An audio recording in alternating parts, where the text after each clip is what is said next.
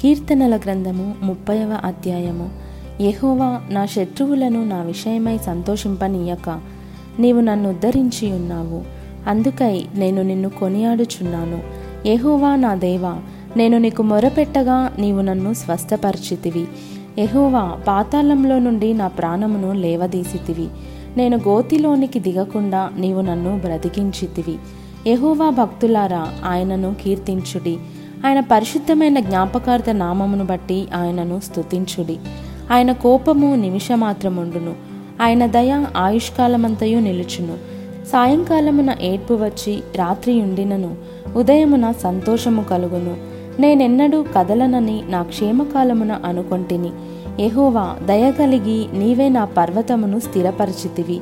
నీ ముఖమును నీవు దాచుకొనినప్పుడు నేను కలత చెంది తిని యెహోవా నీకే మొరపెట్టి తిని నా ప్రభువును బతిమాలుకొంటిని.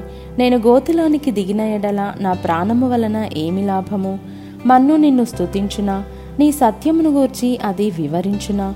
ఎహోవా ఆలకింపుము నన్ను కరుణింపుము. ఎహోవా నాకు సహాయుడవయుండుము. నా ప్రాణము మౌనముగా నుండక నిన్ను కీర్తించినట్లు నా అంగలార్పును నీవు నాట్యముగా మార్చియున్నావు.